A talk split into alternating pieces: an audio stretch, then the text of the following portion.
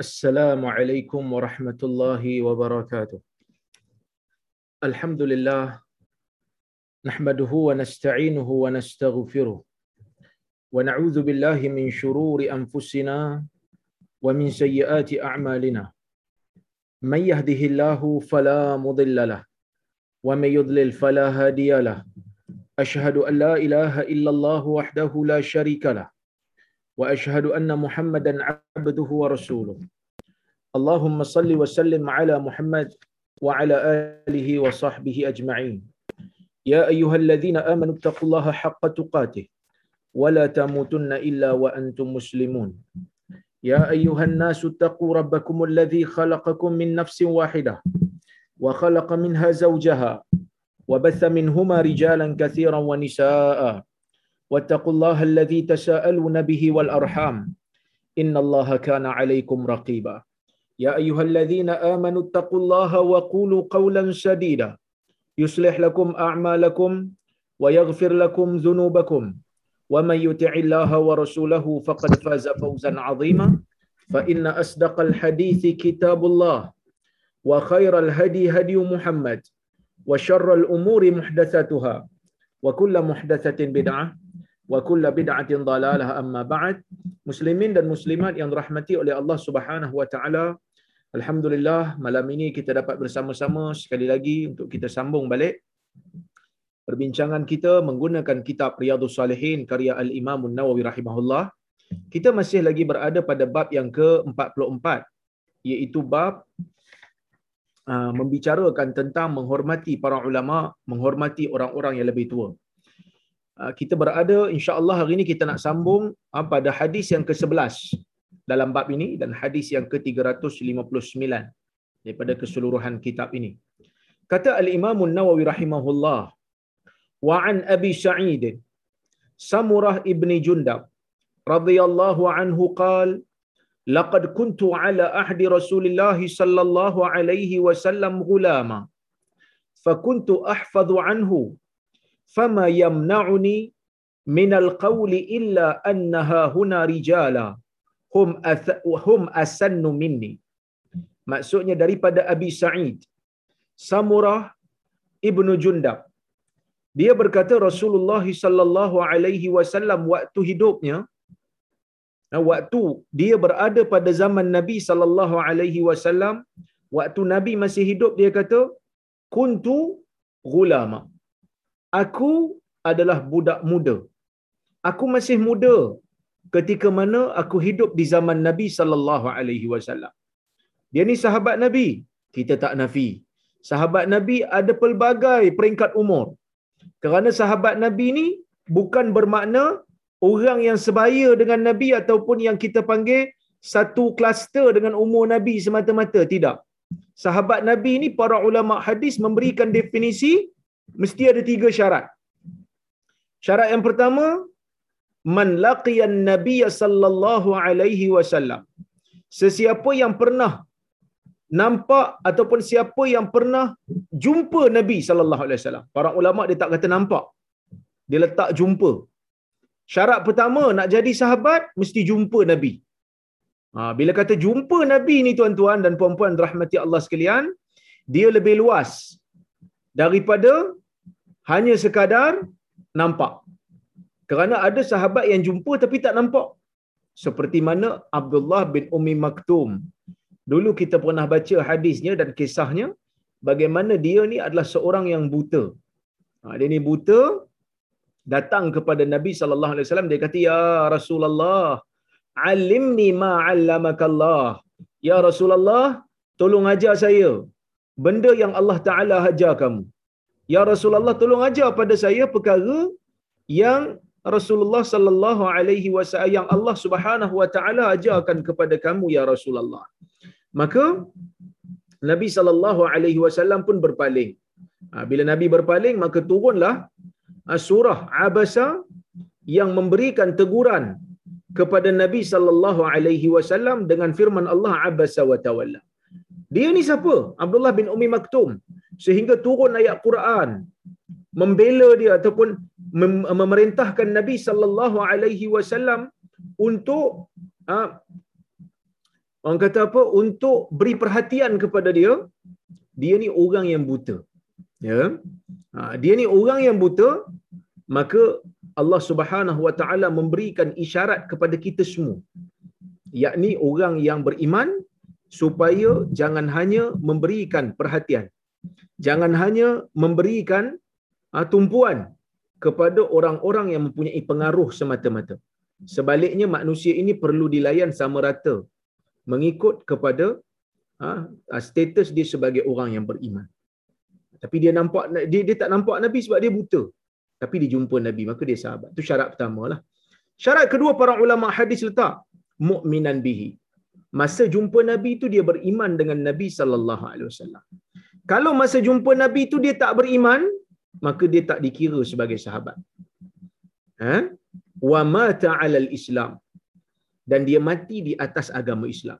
Kalau dia jumpa Nabi waktu dia beriman, tapi dia mati dalam keadaan dia murtad, maka dia tak dikatakan sebagai sahabat Nabi sallallahu alaihi wasallam. Jadi bila definisi ni luas, siapa yang jumpa Nabi, waktu jumpa tu beriman dengan Nabi, mati di atas agama Islam, kira sahabat Nabi lah tu.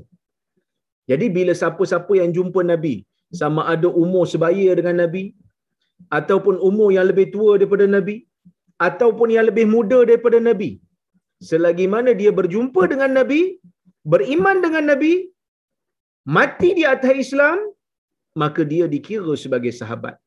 Berapa kali nak jumpa Nabi ni Ustaz? Sekali sudah memadai. Kenapa kita nak bagi nama dia sebagai sahabat? Kerana selagi mana dia berjumpa dengan Nabi sallallahu alaihi wasallam, beriman dengan Nabi, mati atas Islam, bila dia riwayat sesuatu daripada Nabi, riwayatnya itu menjadi sah sebab dia pernah jumpa. Sekali pun cukup.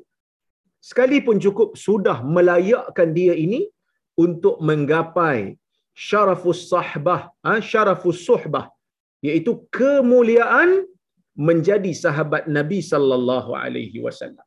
Ha, penting ke kita nak tahu sahabat ni? Penting. Kerana uh, agama kita ni diriwayatkan melalui jalur sahabat.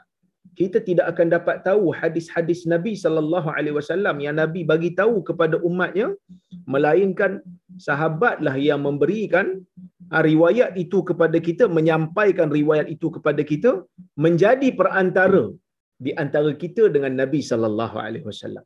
Ya. Maka Samurah bin Jundab merupakan sahabat yang agak sedikit muda, tapi itu tidak menghalang dia untuk dia ni menjadi sahabat Nabi sallallahu alaihi wasallam kerana waktu dia jumpa Nabi itu dia beriman dah dengan Nabi. Maka dia kata kuntu ala ahdi Rasulullah sallallahu alaihi wasallam gulama aku pada zaman Nabi sallallahu alaihi wasallam adalah seorang budak muda dia kata. Ya. Fakuntu ahfadhu anhu. Dan aku ni ya menghafaz semua perkara yang aku dengar daripada Nabi sallallahu alaihi wasallam. Semua benda yang aku dengar daripada Nabi itu aku ingat. Kalau Nabi sebut aku ada kat situ. Lepas daripada tu pun aku ingat. Aku tak lupalah sebab aku ni paling muda ingatan kira fresh lagi. Tak nyanyuk lagi lah. Okay. Fama yamna'uni minal qawl illa annaha huna rijal rijala hum asannu minni.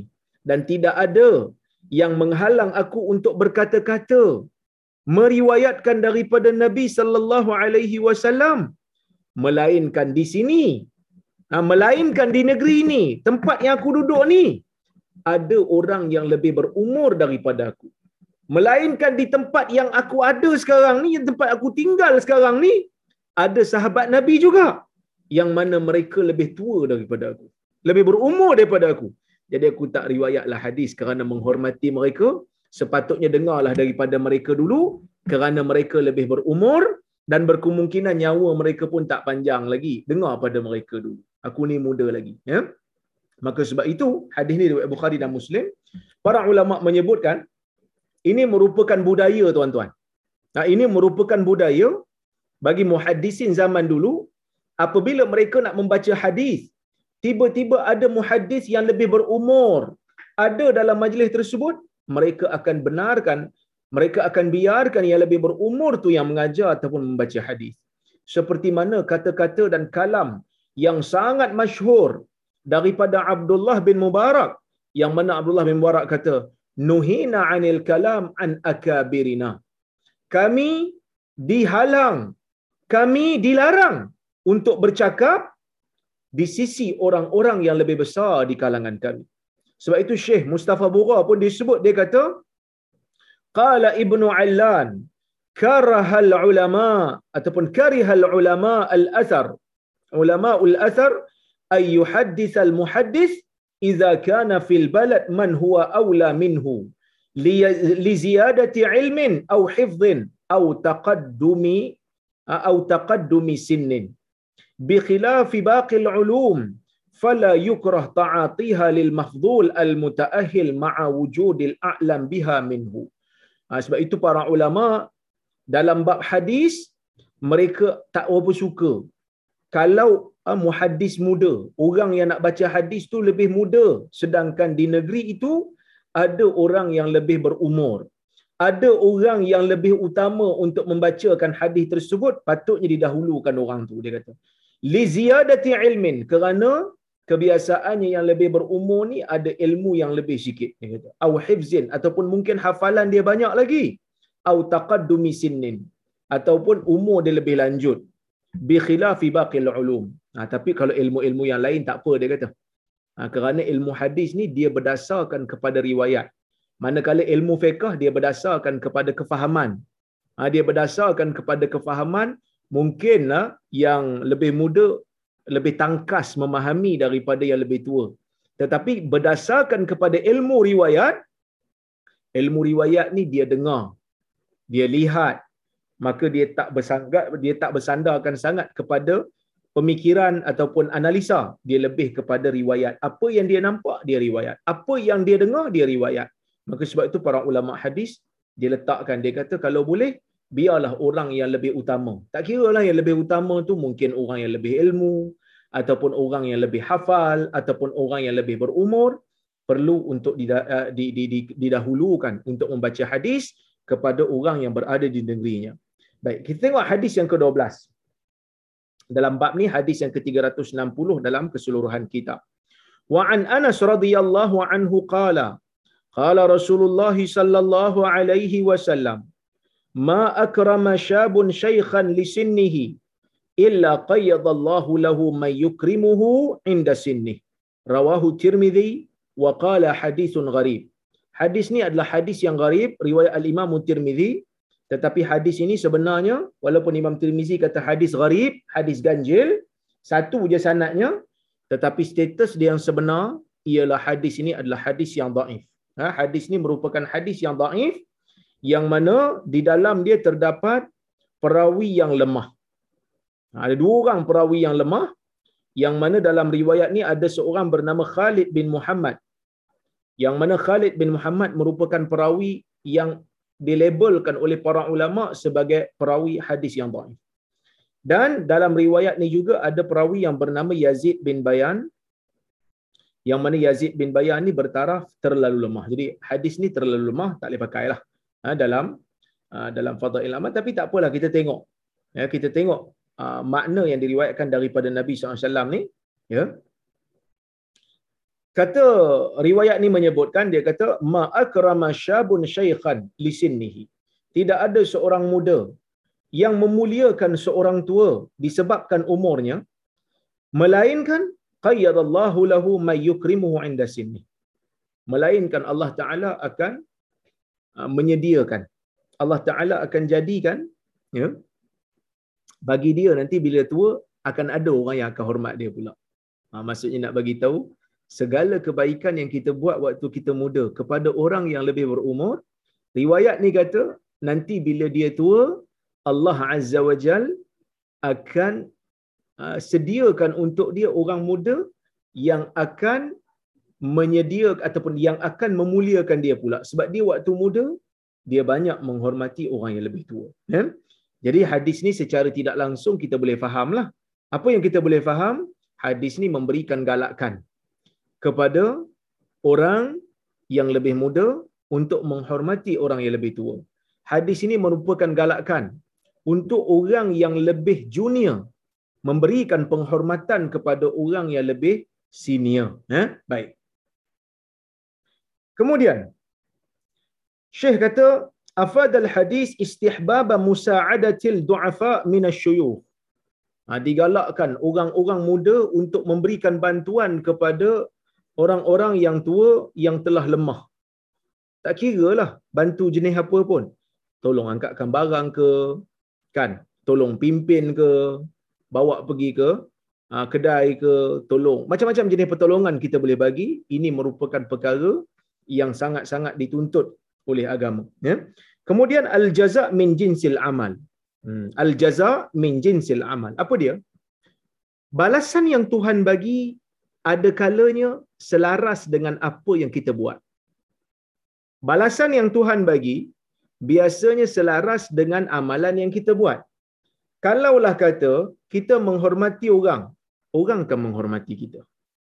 Kalaulah kata di dalam dunia ini kita takabur.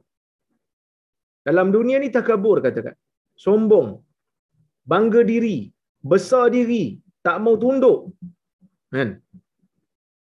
Allah Azza wa Jal akan balas dengan yang sebaliknya.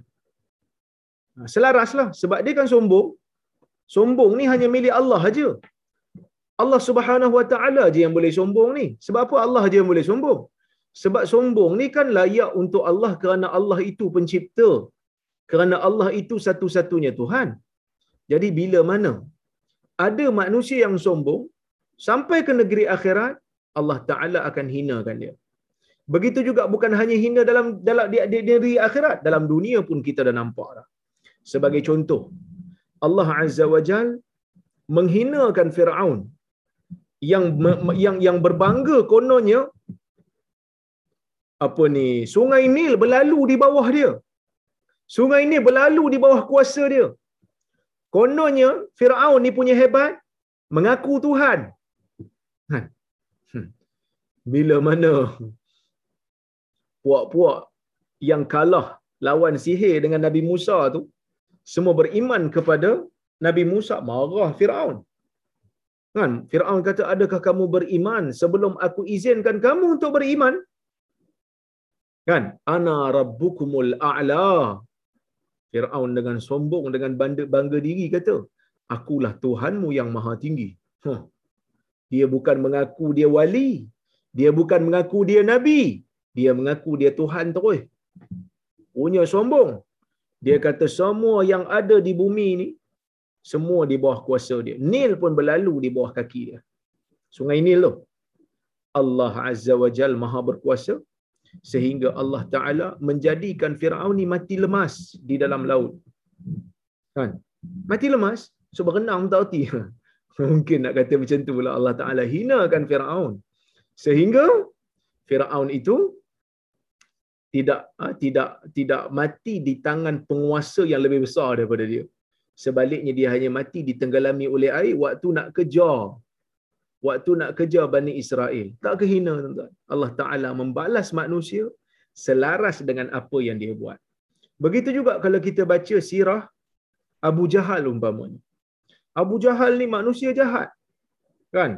Abu Jahal ni, walaupun sebahagian orang dia keliru antara Abu Lahab dengan Abu Jahal. Dia kata Abu Jahal ni pak saudara Nabi. Sebenarnya tak. Baru ni bulan lepas tak silap ke dua bulan lepas saya ada uh, Viva PhD dalam dalam tesis tu pun pelajar ni keliru. Uh, pelajar PhD hadis pun dia terkeliru. Dia kata Abu Abu Abu Jahal itu apa saudara Nabi. Saya beri teguran lah. Saya kata bukan. Abu Jahal ni dia bukan pak saudara Nabi.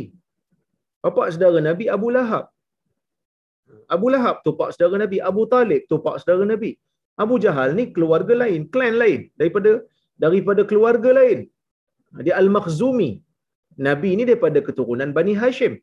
Jadi, Abu Jahal ni sombong. Tuan-tuan tahu tak kenapa Abu Jahal ni menentang Nabi sallallahu alaihi wasallam? Yang orang kata tentang bagian nakrak ni pasal apa? Bukan sebab dia kata Nabi ni bohong, tak. Dalam riwayat-riwayat sirah menyebutkan ketika mana orang bertanya kepada Abu Jahal, kenapa kau lawan dia? Kenapa kau lawan Muhammad. Muhammad ni bercakap betul ke tidak? Abu Jahal kata, "Wayhak, inna Muhammadan la sadiq." Malang kamu ni. Muhammad ni cakap betul, dia kata. Muhammad cakap betul. Walakin idza zahaba banu Qusay bil liwa'i was siqayati wan nubuwah fama yakunu li sa'i Quraisy. Tapi kalau semua dapat kat Banu Qusay, Nabi ni cucu Qusay lah kan. Uh, bil liwa' apa komander perang pun dapat kat dia, panji pun dia pegang. Uh, wasiqayah bagi minum orang yang datang ke haji pun dia uh, keluarga dia pegang. Wan nubuwah kenabian pun dia nak pegang lagi. Fama yakunu li sa'iri Quraisy. Jadi Quraisy yang lain dapat apa? Keluarga lain dapat apa? Dia nakkan kemuliaan tu. Maka sebab itu dia lawan Nabi sallallahu alaihi wasallam. Itu yang pertama. Ada riwayat yang kedua kata, Abu Jahal ni waktu mula-mula Nabi Muhammad sallallahu alaihi wasallam berdakwah, dia memang tak nak ikut Nabi. Bila dia lalu dekat Mekah, dia melalui sekumpulan anak-anak sekumpulan anak-anak dara, sekumpulan perempuan-perempuan sedang bersembang. Lalu mereka mengatakan sesama mereka bila mereka nampak Abu Jahal, dia ni mesti kalah dengan Muhammad. Jadi perbuatan itu, perkataan itu telah terbuku dalam jiwa Abu Jahal untuk lawan Muhammad sepanjang hayat. Ha, untuk lawan Muhammad ni sepanjang hayat kerana dia tak boleh terima. Dia akan tewas di tangan orang yang lebih muda daripada dia. Apa jadi pada Abu Jahal? Kan? Abu Jahal sombong. Sehingga waktu peperangan badar. Dulu saya pernah cerita tentang perang badar kalau tuan-tuan masih ingat. Ya? Tapi waktu peperangan Badar itu berlaku, sebelum daripada peperangan Badar, apa yang berlaku? Nabi sallallahu alaihi wasallam ah, memberikan cadangan kepada para sahabat Nabi untuk keluar. Berikan ambush, ha? serang bukan serang tentera, serang rombongan perniagaan Abu Sufyan.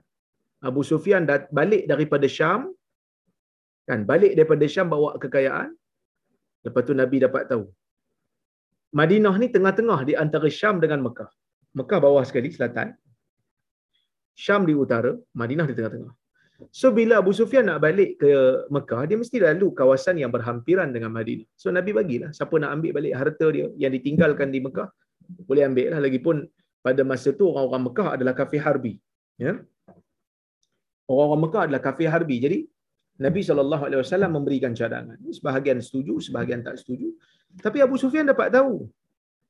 Sebelum daripada Nabi sallallahu alaihi wasallam, ya sebelum daripada Nabi sallallahu alaihi wasallam berjaya untuk tangkap Abu Sufyan ni, berjaya untuk dapatkan harta yang ada pada Abu Sufyan ni, Abu Sufyan dah dapat tahu dah. Macam mana Abu Sufyan dapat tahu? Wallahu a'lam, berkemungkinan Abu Sufyan ni tahu berdasarkan kepada cerita-cerita ataupun pembocoran rahsia yang dilakukan oleh puak-puak munafik. Ha, oleh puak-puak munafik. Berkemungkinan. Ini kemungkinan saja. Maka Abu Sufyan pun tukar jalan. Daripada jalan biasa, dia pergi tukar jalan jalan pantai. Sehingga kan Nabi SAW dan sahabatnya tidak dapat bertemu dengan Abu Sufyan. Masa Abu Sufyan dapat tahu yang Nabi Muhammad sallallahu alaihi wasallam dan orang Islam nak ambil kekayaan dia dia dah dia dah hantar dah Damdam Al-Ghifari untuk panggil orang Quraisy supaya dapat selamatkan kekayaan yang dia bawa. Maka pada masa itulah Abu Jahal keluar bawa tentera. Keluar bawa tentera sengkap bersenjata, keluar pergi ke menuju ke Badar. Tapi bila Abu Sufyan dah selamat sampai ke Mekah kerana dia tukar jalan melalui jalan ah, pantai, Abu Sufyan hantar utusan untuk panggil Abu Jahal dan rombongannya untuk balik. Kerana apa? Kerana mereka sedar, kerana Abu Sufyan ni menyedarkan mereka, mereka keluar untuk mempertahankan rombongan Abu Sufyan. Tapi sekarang kan rombongan Abu Sufyan dah selamat. Jadi baliklah. Apa kata Abu Jahal? Dia kata, La narji' hatta na'tiya badran fanuqimu fihi thalatha. Nanharul jazur wa nasqil khamar. Wala yazalu yazalu yasma'u bina al-arab fala uh, hatta yasma'a bina al-arab fala yazaluna yahabunana atau kama Abu Suf, Abu Jahal kata tidak kita tak akan balik sehingga kita datang ke Badar sehingga kita sampai ke Badar kerana Badar tujuan kita kita kena duduk sana nanharul jazur Kita duduk sana fanuqimu fihi salasa. Kita duduk di sana tiga hari. Nanharul jazur wa naskil khamar. Kita sembelih unta dan kita beri minum. Ha, kita beri minum arak kepada tentera-tentera kita. Wa tughanni alaina alqainat. Biarkan penyanyi-penyanyi ronggeng kita menyanyi mendendangkan kita hatta yasma'a binal arab sehingga orang Arab dengar cerita kita di Badar. Let them know what happened here. Ah, itulah lebih kurang dia nak cakap. Ya, biarkan mereka tahu. Biarkan mereka dengar cerita kita di Badar. Kita berani menunggu orang Islam. Walaupun sebenarnya kita keluar nak selamatkan harta Abu Sufyan, tapi kita tak balik, kata Abu Jahal. Tuan-tuan, bila berlaku peperangan, apa jadi pada Abu Jahal? Abu Jahal ditikam oleh dua orang petani daripada Madinah. Ada yang kata Mu'ad ibn al-Jamuh dan Mu'ad ibn al-Afra. Ada yang kata Mu'ad dan Mu'awid ibn Afra. Khilaf di kalangan ulama-ulama sirah. Tapi yang bunuh dia ni petani je. Petani yang kerja kebun dekat Madinah. Tikam dia. Sehingga Abu Jahal tu sendiri, bila dah kena tikam, dia sendiri sebut. Tak ada ke mana wira-wira lain yang lebih ha, yang lebih hebat supaya aku boleh mati di tangan dia. Abu Jahal ni masih lagi ada sifat sombong. Kalau nak mati pun biarlah mati di tangan wira. Biarlah mati di tangan hero. At least dapatlah orang kata dia mati kat tangan siapa? Dia mati kat tangan hero ni. Oh patutlah. Berani dia lawan hero ni. Paling tidak. Tapi dia mati di atas tangan petani muda. Yang kerjanya kait buah tamar. Tiba-tiba Abu Jahal boleh mati pada tangan budak ni. Maka sebab itu, Allah Subhanahu Wa Taala memberikan balasan setanding ataupun selaras dengan dosa yang dilakukan oleh manusia. Ya. Nah, itu benda yang kita kena kita kena jaga-jaga sentiasa. Baik. Yang seterusnya, Syekh kata al-akhlaqul karimah min ad-din wala yatimmu din illa biha. Akhlak yang baik datang daripada akhlak yang baik itu datang daripada agama. Akhlak yang baik itu memang daripada agama dan agama tidak sempurna melainkan dengan akhlak yang baik. Sebab tu malam semalam ada orang tanya saya dia kata ustaz, mana kita nak ajar anak-anak dulu? Nak ajar akidah dulu ke nak ajar akhlak dulu? Saya kata akidah penting, asas. Kerana tak ada akidah yang betul, kalau dia dewasa nanti, semua amalannya tidak akan dikira, tidak akan dihitung. Kan? Tapi mana kita nak ajar dulu? Kalau boleh ajar serentak lah. Kerana dia hidup dalam masyarakat. Anak kita ni hidup dalam masyarakat. Kan? Ada waktu, anak kita akan berurusan dengan manusia. Ada waktu anak kita akan beribadat kepada Allah. Kita ajak dia salat, dia beribadat kepada Allah. Jadi, ibadat kepada Allah itu asasnya tauhid. Hubungan dengan manusia lain pun asasnya tauhid, tapi memerlukan akhlak. Jadi sebab itu akhlak dan akidah perlu dan hukum perlu jalan serentak. Jangan ajak akidah dulu, akhlak tak beri, maka dia akan jadi manusia yang pandai akidah tetapi tidak menyantuni orang yang pandai akidah tetapi suka maki orang. Yang pandai akidah tapi suka menyesatkan orang tanpa bukti yang sahih. Ha, ini kita tak mahu ni. Kan? Yang kita nak belajar semua ilmu-ilmu agama dasarnya adalah akhlak. Wa innaka la'ala khuluqin azim. Sesungguhnya engkau wahai Muhammad berada di atas akhlak yang sangat tinggi. Itu yang disebutkan oleh Allah Azza wa Jalla. So kita masuk kepada bab yang ke-45. Babu ziyarati ahli khair wa mujalasatihim wa suhbatihim wa mahabbatihim wa talabi ziyaratihim wa du'ai minhum wa ziyaratil mawadi' al-fadilah. Panjang sikit nama bab ni, bab 45. Bab menziarahi orang-orang yang mempunyai kebaikan. Wa mujalasatihim. Kalau boleh bergaul duduk dengan mereka. Wa suhbatihim. Bersahabat dengan mereka. Wa mahabbatihim. Sayang kepada mereka. Wa talabi ziyaratihim. Kalau boleh minta untuk menziarahi mereka. Wa du'a minhum. Dan berdoa minta doa daripada mereka. Minta mereka berdoa untuk kita. Ber, minta doa daripada mereka.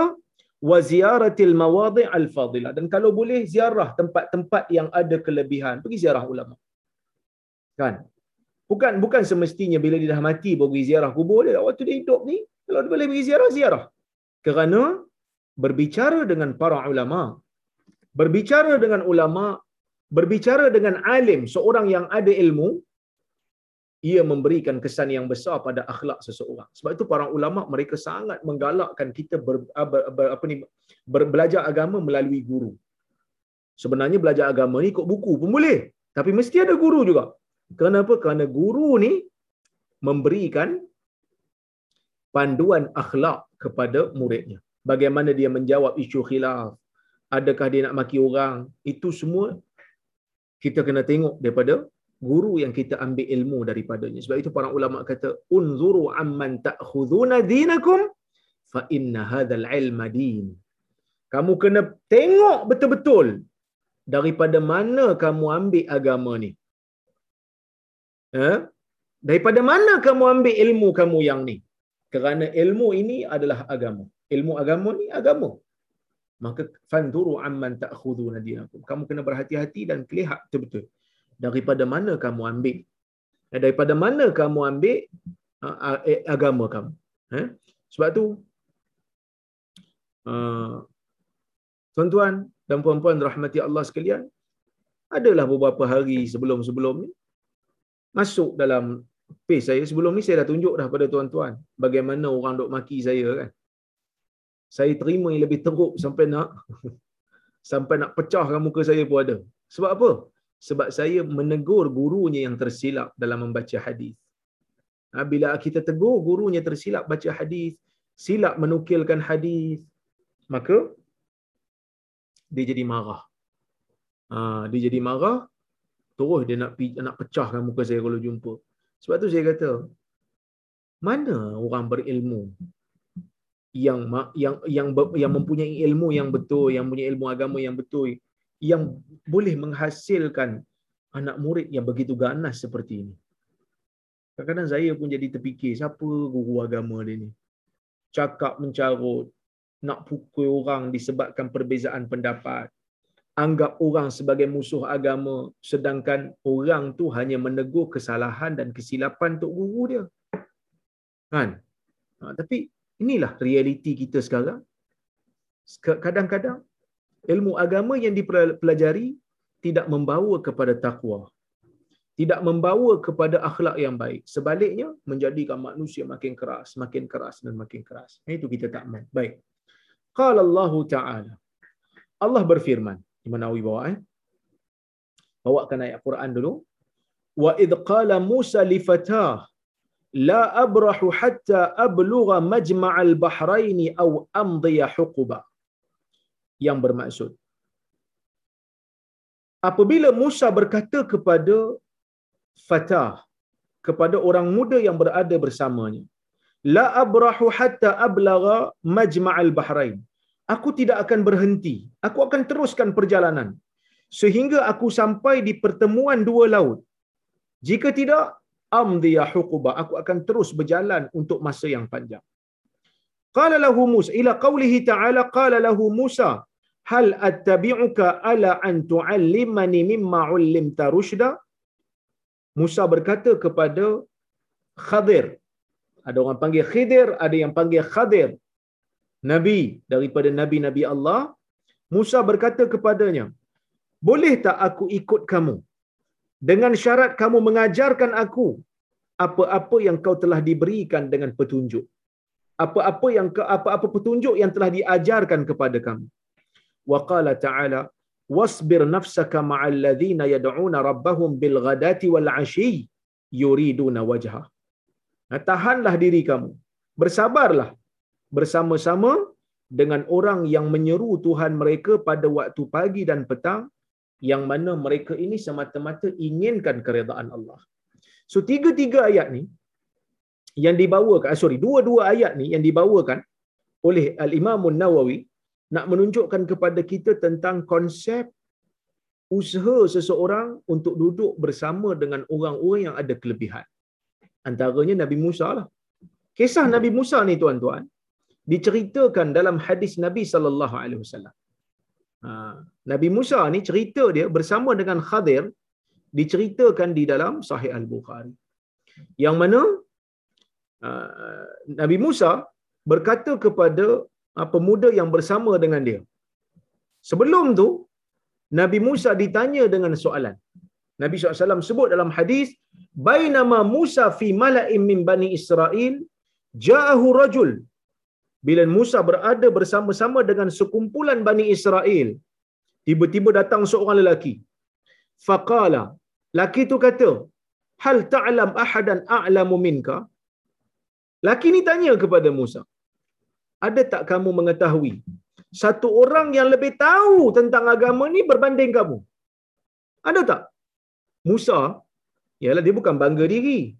Tapi sebab memang dia tak tahu, sebab soalan dia, soalan dia, soalan yang ditanya kepada dia, ada tak orang yang kamu lebih tahu, lebih pandai ilmu agama banding kamu? Nabi Musa kata tak ada. La. Allah Ta'ala pun mewahyukan kepada Musa, Bala abduna khadir. Nabi A kata Allah kepada Musa, ada. Itulah hamba kami yang bernama Khadir. Maka Nabi Musa pun mengembara nak pergi cari Khadir lah. Ha, dia pun mengembara nak pergi cari Khadir. Itu yang diceritakan dalam Quran ni.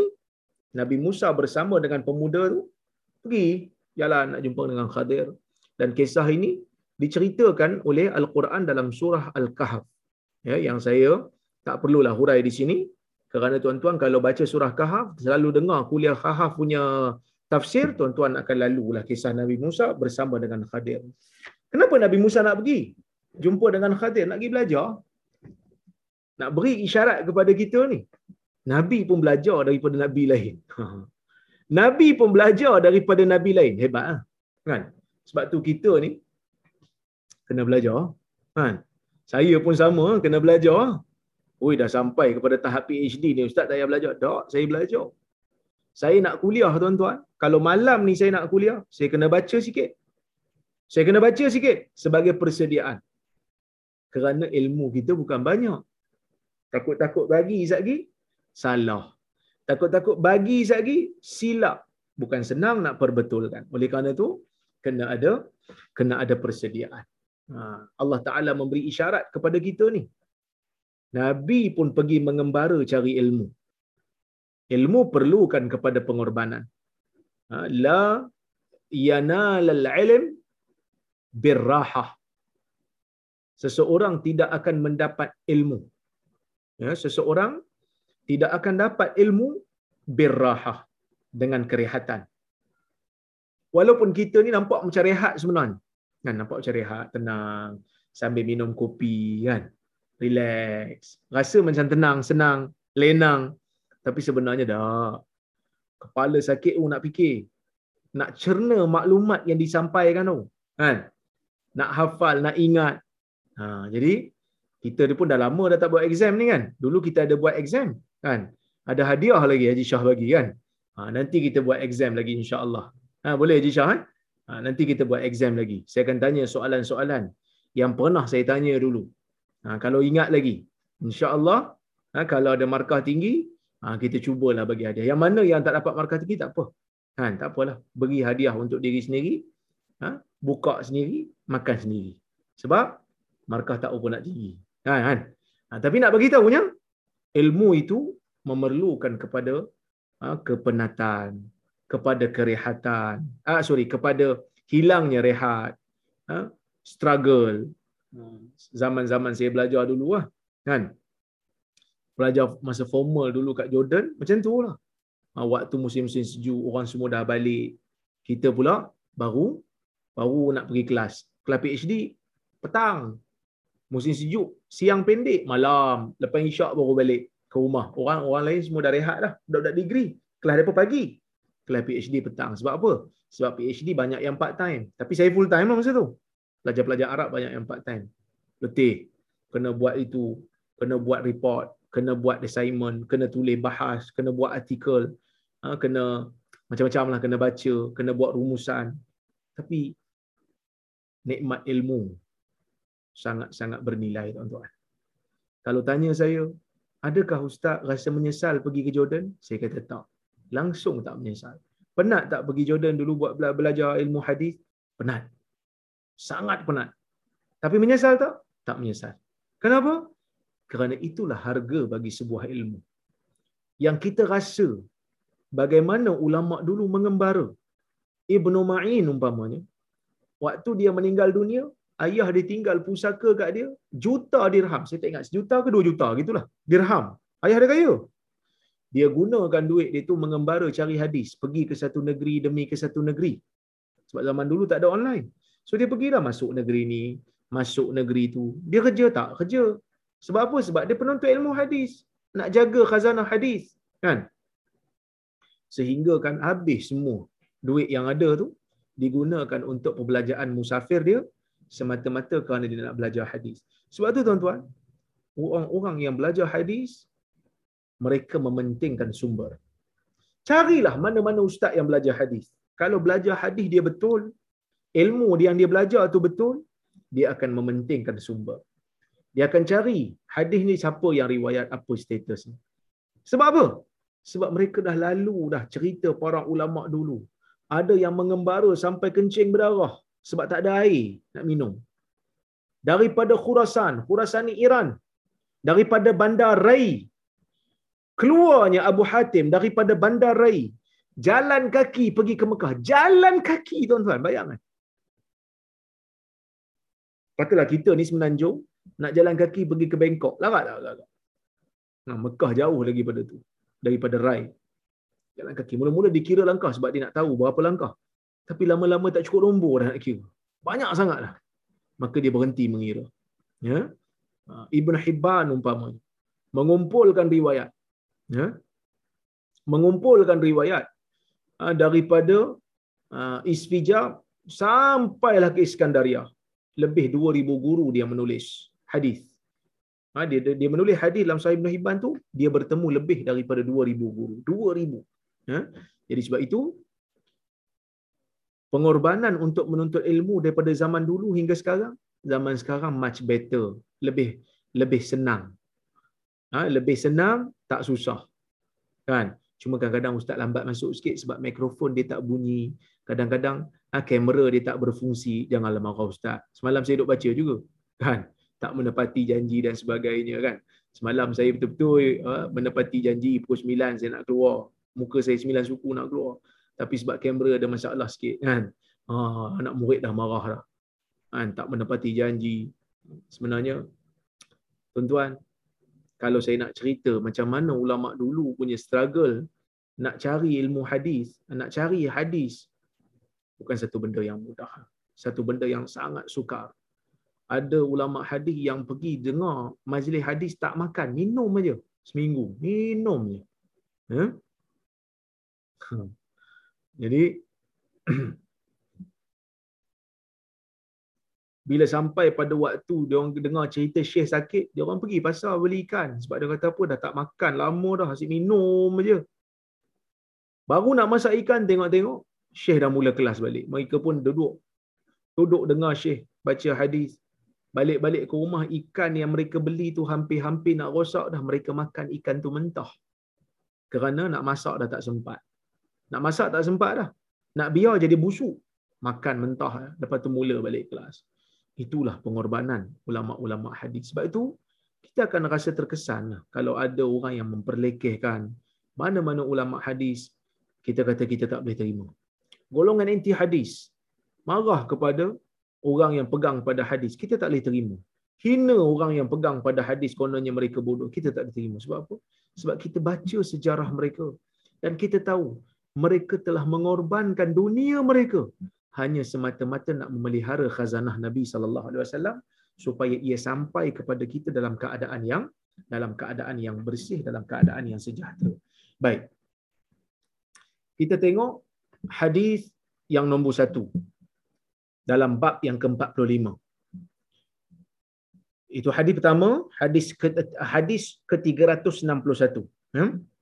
Wa an Anas radhiyallahu anhu qala qala Abu Bakar li Umar radhiyallahu anhuma ba'da wafati Rasulillah sallallahu alaihi wasallam in taliq bina ila ummi Aiman radhiyallahu anha nazuruha kama kana Rasulullah sallallahu alaihi wasallam yazuruha falamma intahayna ilaiha bakat faqala laha ma yubkik ama ta'lamina anna ma 'inda Allah khairun li Rasulillah sallallahu alaihi wasallam faqalat inni la abki inni la a'lamu anna ma 'inda Allah ta'ala khairun li Rasulillah sallallahu alaihi wasallam walakin abki anna al-wahya qad inqata' min as-sama' fahayyajatuhuma 'ala al-buka' faja'ala yabkiyan ma'aha rawahu muslim hadis riwayat muslim baik. Tuan-tuan dan puan rahmati Allah Subhanahu wa taala sekalian hadis ni daripada Anas bin Malik radhiyallahu an yang mana Anas kata qala Abu Bakar li Umar Abu Bakar berkata kepada Umar radhiyallahu anhuma kedua-duanya sahabat Nabi ba'da wafati Rasulullah sallallahu alaihi wasallam. Selepas wafatnya Rasulullah, Abu Bakar dia kata kepada Umar. Dia kata intaliq bina ila ummi Aiman radhiyallahu anha nazuruha kama kana Rasulullah SAW yazuruha. Ha. Kata Abu Bakar, jom kita pergi rumah Ummu Aiman jom sama-sama. Kita pergi ziarah Ummu Aiman seperti mana Rasulullah sallallahu alaihi wasallam ya uh, menziarahi Ummu Aiman ni. Okey. Baik. Siapa Ummu Aiman ni? Ha, Ummu Aiman ni orang yang jaga Nabi sallallahu alaihi wasallam ya selepas daripada kewafatan ayah Nabi yang bernama Abdullah. Dia ni asalnya adalah hamba kepada Abdullah bin Abdul Muttalib iaitulah ayah Nabi sallallahu alaihi wasallam. Dan dia ni berasal daripada Habasyah. Sewaktu Aminah melahirkan Nabi Muhammad sallallahu alaihi wasallam, sewaktu mak Nabi iaitu Aminah melahirkan Nabi sallallahu alaihi wasallam, waktu tu ayah Nabi dah wafat dah. Jadi Ummu Aiman ni lah yang menjaga Nabi wasallam sehingga besar. Kemudian Nabi sallallahu alaihi wasallam bebaskan dia. Sebab tu dia panggil maulatu Rasulullah sallallahu alaihi wasallam. Dia digelar sebagai orang yang ataupun ha, bekas hamba yang dibebaskan oleh Nabi sallallahu alaihi wasallam. Dan Nabi pernah menikahkan dia dengan Zaid bin Harithah. Nabi pernah nikahkan dia dengan Zaid ha, dan dia ni merupakan ibu kepada Usamah bin Zaid. Sebab tu Usamah agak sedikit gelap. Ha, sedikit gelap sebab apa? sebab ibu dia mungkin berasal sebab mungkin sebab ibu dia berasal daripada Habasyah. Ya? Dan dia meninggal dunia selepas daripada Rasulullah SAW meninggal selama lima bulan. Lepas lima bulan uh, Nabi meninggal dia pun meninggal. Jadi Abu Bakar ni waktu baru-baru Nabi meninggal.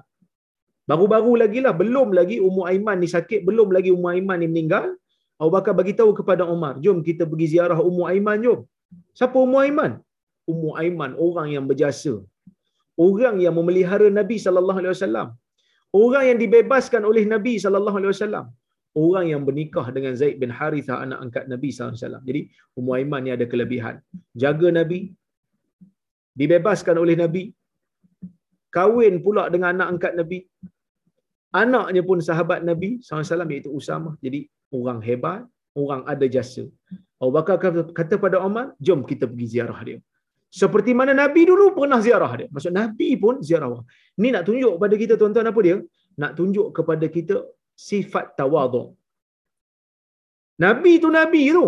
Patutnya orang yang pergi ziarah dia. Tapi sebab Nabi ni adalah insan yang mutawaduk. Insan yang tawaduk.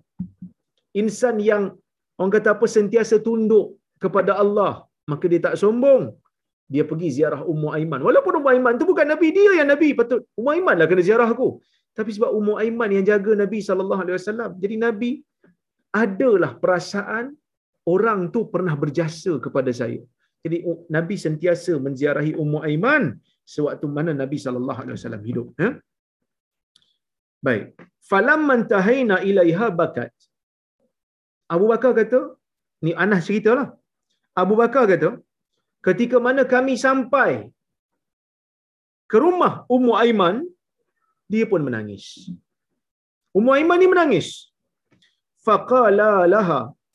Keduanya, iaitu Abu Bakar dan Umar, bertanya kepada Ummu Aiman, Ma yubkik? Apakah yang menyebabkan kamu menangis ni? Ni pasal apa menangis pula ni? Kan? Tiba-tiba je menangis ni. Maka Ummu Aiman kata, Inni la abki. Ah, sorry, dia kata, Ma yubkiki amma ta'lamina anna ma inda Rasulullah sallallahu inda Allahi khairun li Rasulullah sallallahu Apa yang menyebabkan kamu menangis ni? Wahai Ummu Aiman, kata Abu Bakar. Tidakkah kamu tahu bahawasanya apa yang ada di sisi Allah itu lebih baik untuk Rasulullah? Betul Rasulullah tak ada pada kita, ah, di, di sisi kita sekarang. Rasulullah dah wafat dah. Betul, kita tak nafi. Tapi Allah Ta'ala pastinya menyediakan untuk nabinya nikmat yang berganda-ganda daripada apa yang nabi ada dalam dunia ni sekarang. Kan kita pun dah baca dah dulu hadis di mana Nabi SAW baring di atas tika yang sangat kasar bila Nabi bangun daripada tidur dia berbirat-birat belakang Nabi sehingga para sahabat rasa sedih tengok Nabi. Seorang pemimpin bukan hanya pemimpin negara, bukan hanya pemimpin negara tetapi pemimpin dunia akhirat bagi umat dia tiba-tiba baring di atas tika yang kasar sehingga berbekas dia punya badan. Sebab itu para sahabat kata, Ala, alam naj'al laka wita'a ya Rasulullah. Kenapa tidak kami sediakan untuk kamu tilam, wahai Rasulullah. Bagi tilam sikitlah, bagi tebal sikit, sedap sikit nak baring. Nabi kata apa? Mali wali dunia. Apa pula kaitan aku dengan dunia ni? Aku nak kerja apa dunia ni?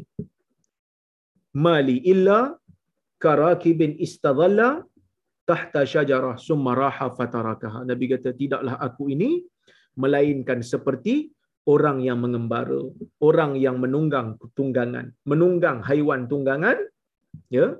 Kemudian dia ber, dia penat, dia berlehat di bawah pokok, dia berteduh sekejap bawah pokok, kemudian dia akan pergi dan meninggalkan pokok itu.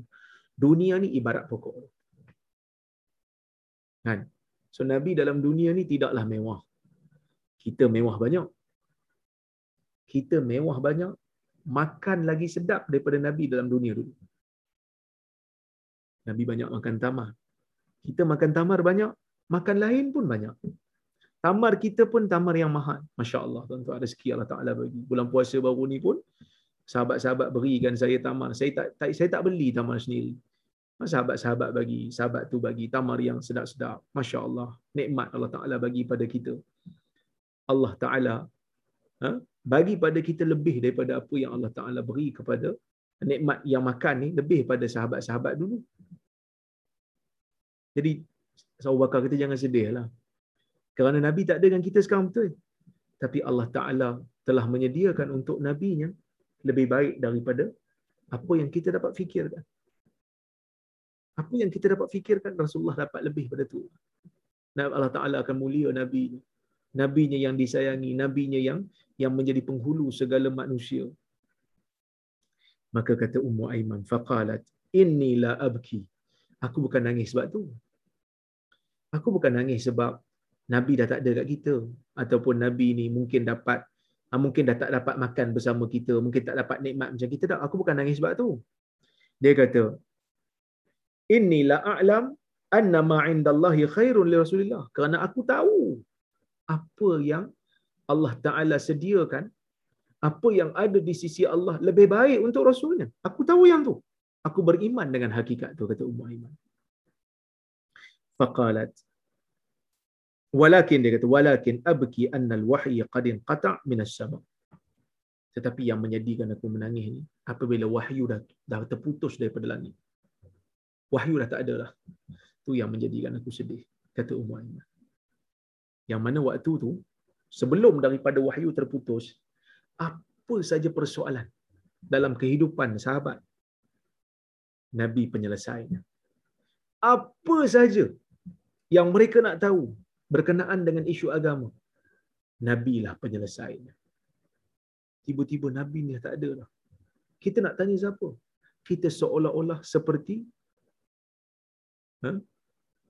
manusia yang tidak ada pemimpin seperti manusia yang tidak ada seperti kereta yang tidak ada pemandu begitulah kita rasa pada peringkat awal Anas pun cerita kan Anas kata dalam hadis Anas kata waktu Nabi sallallahu alaihi wasallam sampai ke Madinah Nabi mencerahkan Madinah ni dengan cahaya.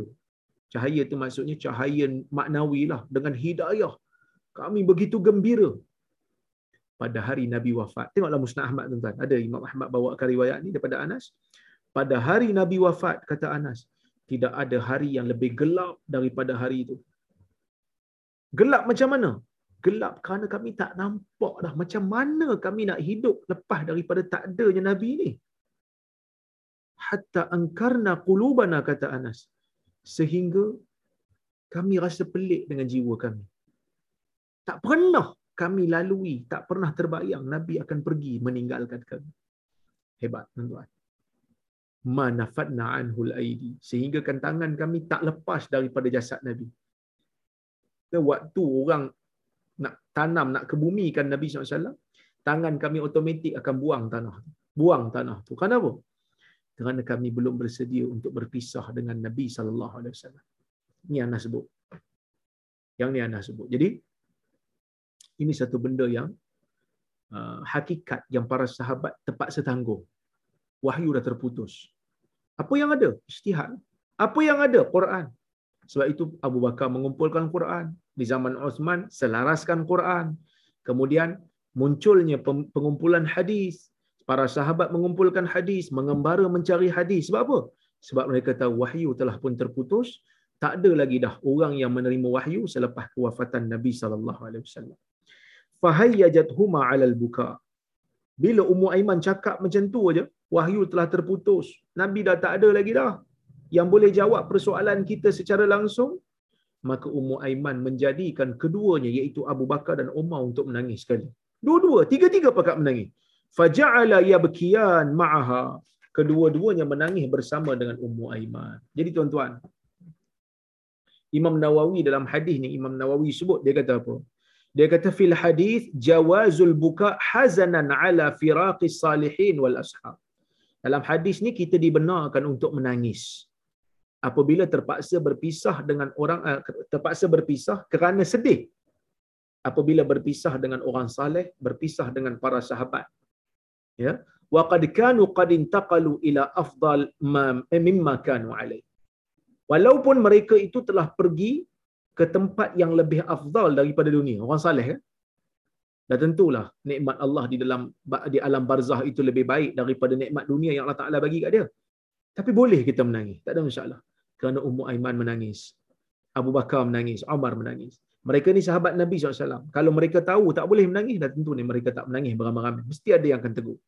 Tapi bila mereka menangis bersama-sama, menunjukkan kesedihan disebabkan terpaksa berpisah dengan orang yang saleh, disebabkan mereka dah meninggal, dibenarkan.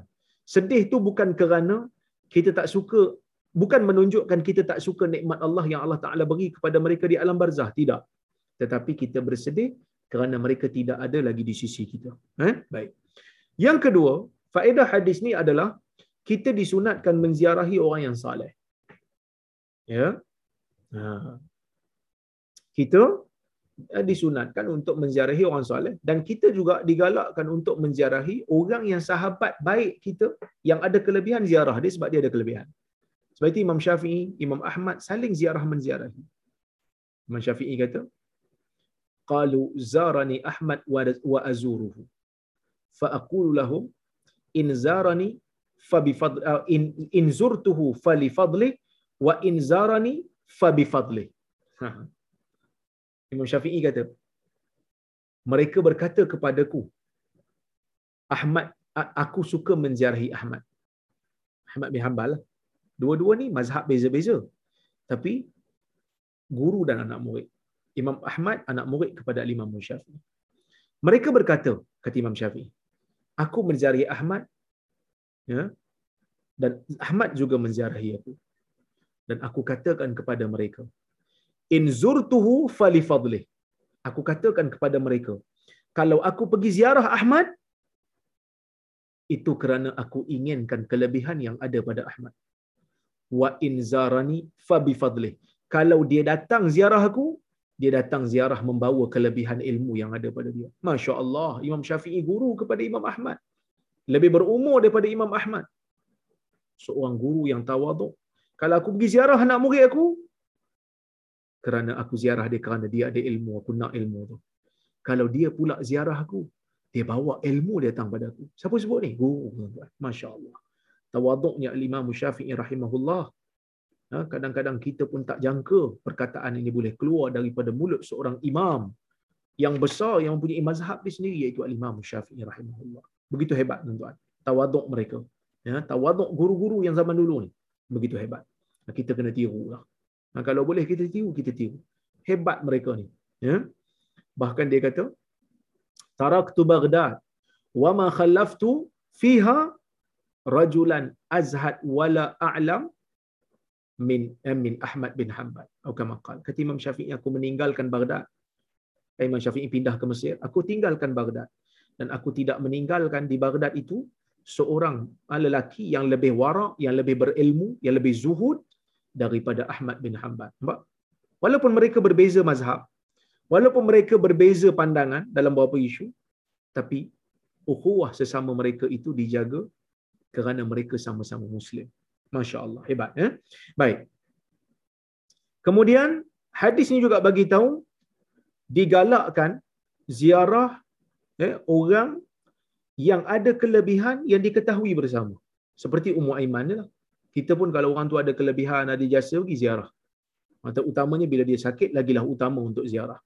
Dan hadis ni juga nak bagi tahu kat kita tentang kelebihan Ummu Aiman yang mana Nabi SAW pun sanggup menziarahinya walaupun Nabi tu Nabi tapi sebab Ummu Aiman menjaga Nabi SAW waktu Nabi kecil. Ya? Baik. Dan Nabi SAW disayangi oleh oleh para sahabat sehingga para sahabat menangis kerinduan kepada seorang tokoh yang telah menyelamatkan mereka daripada api neraka. Itu tuan-tuan dan puan-puan rahmati Allah sekalian, itulah lebih kurang yang saya boleh ceritakan pada malam ini. Ha, InsyaAllah jika ada kesempatan yang lain kita bertemu lagi. Ya. Uh, saya tengok kalau kalau ada soalan ataupun komentar, saya alu-alukan ya. Kalau ada yang mana saya mampu jawab, saya jawab. Yang mana saya tak mampu, kita uh, kita kita tangguhlah kita jawab pada kuliah yang akan datang insya-Allah. Baik.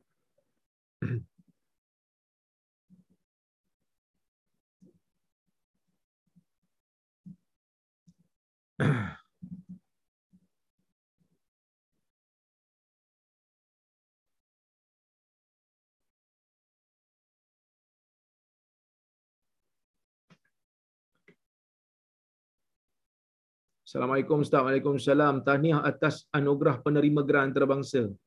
Barakallahu fikum. Allah ibarik fikum ini daripada Pertubuhan Kebajikan Qayyim Cawangan Perak. Terima kasih banyak. Saya pun tak tahu tiba-tiba orang bagi poster saya pun letaklah menunjukkan saya menghargai orang yang beri penghargaan pada saya. Ha, letaklah kat Facebook. Ha, dapat anugerah tu saya pun tak tahu. Tiba-tiba je bos bagi dia kata nah, ni poster kau. Hey? Han, kita pun tak tahu. Baik.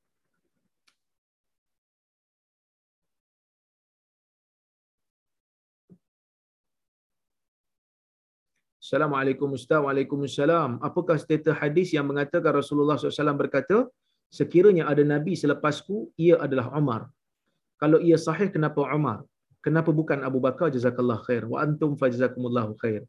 Hadis ini, ya, hadis ini adalah hadis yang ulama berbeza pendapat tentangnya. Sebahagian ulama mendaifkannya, manakala sebahagian ulama mengatakan ia hasan. Tetapi di sana ada hadis yang mana hadis tersebut menegaskan bahawasanya kalaulah di, uh, setiap umat ni ada uh, golongan yang dipanggil sebagai orang yang telahan dia betul orang yang telahan dia tepat firasat dia itu tepat. Disebut dalam hadis ya. Uh, golongan muhdas. Uh, setiap umat ada golongan ni. Ya. Yang mana Nabi SAW kata kalaulah ada di kalangan umat aku ni golongan yang firasatnya tepat sudah pastinya golongan itu ataupun sudah pastinya manusia itu adalah Umar bin Khattab radhiyallahu anhu. Kenapa? Ya. Kerana Umar ni telahan dia tepat. Telahan-telahan Umar ni tepat. Jadi banyak isu yang Umar bagi cadangan tiba-tiba turun wahyu mengatakan telahan Umar tu betul. Ha, ya? mengatakan telahan Umar tu betul. Seperti turunnya hijab, turunnya ayat untuk menutup aurat. Umar yang sebut dulu. Kan bagus kalau mereka itu ditutup aurat bila bila Umar melihat kepada isteri Nabi sallallahu alaihi wasallam kan. Jadi turun ayat uh, ayat Quran bagi tahu kepada kepada uh, Umar. Muhaddathun, sorry, bukan bukan muhdath tetapi muhaddath. Orang yang diberikan ya uh, telahan yang tepat. Jadi kenapa Umar? Kerana Umar tu telahan dia tepat. Adakah bermakna Umar lebih mulia daripada Abu Bakar? Tak. Ha? Kerana kenabian ni bukan hanya sekadar mengetahui apa yang akan datang. Kenabian ni lebih daripada itu lagi. Kesalehan, kelembutan, kesabaran. Kan? Ha. Jadi Umar ni dia ada kelebihan dalam bab telahan. Abu Bakar ada kelebihan bab lain. Sebab tu Nabi SAW suruh Abu Bakar ganti Nabi. Waktu Nabi ha, tak tak mampu nak mengimamkan salat. Ya, baik. Assalamualaikum Assalamualaikum salam. Ada tak buku yang menceritakan secara detail tentang kewafatan Nabi sallallahu alaihi wasallam? Uh, sebenarnya dalam dalam kitab hadis pada dalam Sahih Bukhari pun ada cerita. Uh, tapi biasa buku yang saya baca untuk ini sama ada Rahikul Makhtum yang telah diterjemahkan dalam bahasa Melayu ataupun Fiqh Sirah itu pun okey.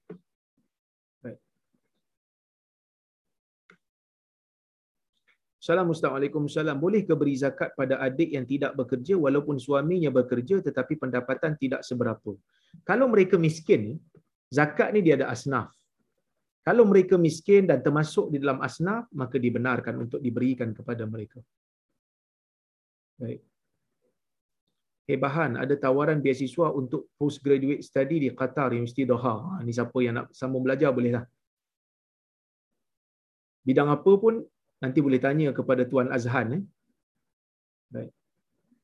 Salam Assalamualaikum salam. Tiada amalan khusus untuk hujung bulan safar kan? Tak ada amalan khusus. Ha? Yang saya tahulah tak ada. Ha, seperti biasa sahaja. Ha, ya? Sama macam bulan-bulan yang lain juga. Boleh ke berdoa secara lafaz bukan dalam hati dalam bahasa Inggeris, Malay, dalam sujud solat fardu ataupun solat sunat? Ulama berbeza pendapat. Mazhab majoriti tidak membenarkan. Berdoa selain pada bahasa Arab jika dilafazkan mereka mengatakan batal salat tetapi ada pendapat daripada Ibnu Hazmi pendapat minoriti mengatakan dibenarkan. Saya cenderung pada pendapat yang kedua ni tetapi kalau tak yakin bahasa takut boleh doa dalam hati lah dalam bahasa Melayu. Insyaallah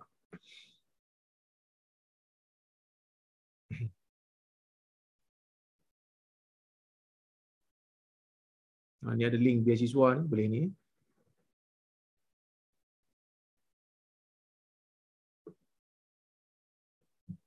Assalamualaikum Waalaikumsalam. Kalau tak salah ada hadis akhir zaman di mana Nabi Isa akan turun memerangi orang kafir dan membunuh khinzir. Apakah signifikan membunuh khinzir itu? Uh, pertamanya Nabi Isa akan turun bukan untuk berperang tetapi untuk mendamaikan. Nabi Isa akan mematahkan salib kerana salib itu adalah satu kezaliman kepada Nabi Isa kerana mereka menganggap dia adalah anak Tuhan sedangkan dia bukan. Uh, tapi dia membunuh khinzir kerana khinzir ni binatang yang kotor, binatang yang tak bagus pun. Ha, binatang yang banyak masalah, banyak penyakit.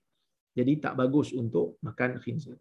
Dan ia merupakan petanda lah pelaksanaan ha, syariat ha, adanya apa kata apa keadilan pada zaman Nabi Isa itu pun tidak ada pergaduhan ya.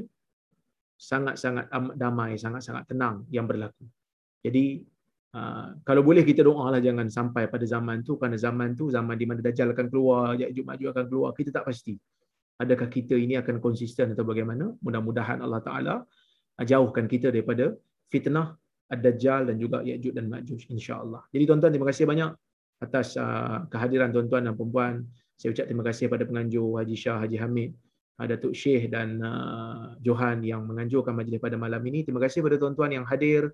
Ah, saya minta maaf terkasar bahasa tersilap kata aku qauli hadza wa astaghfirullahal azim li wa lakum wassalamu alaikum warahmatullahi wabarakatuh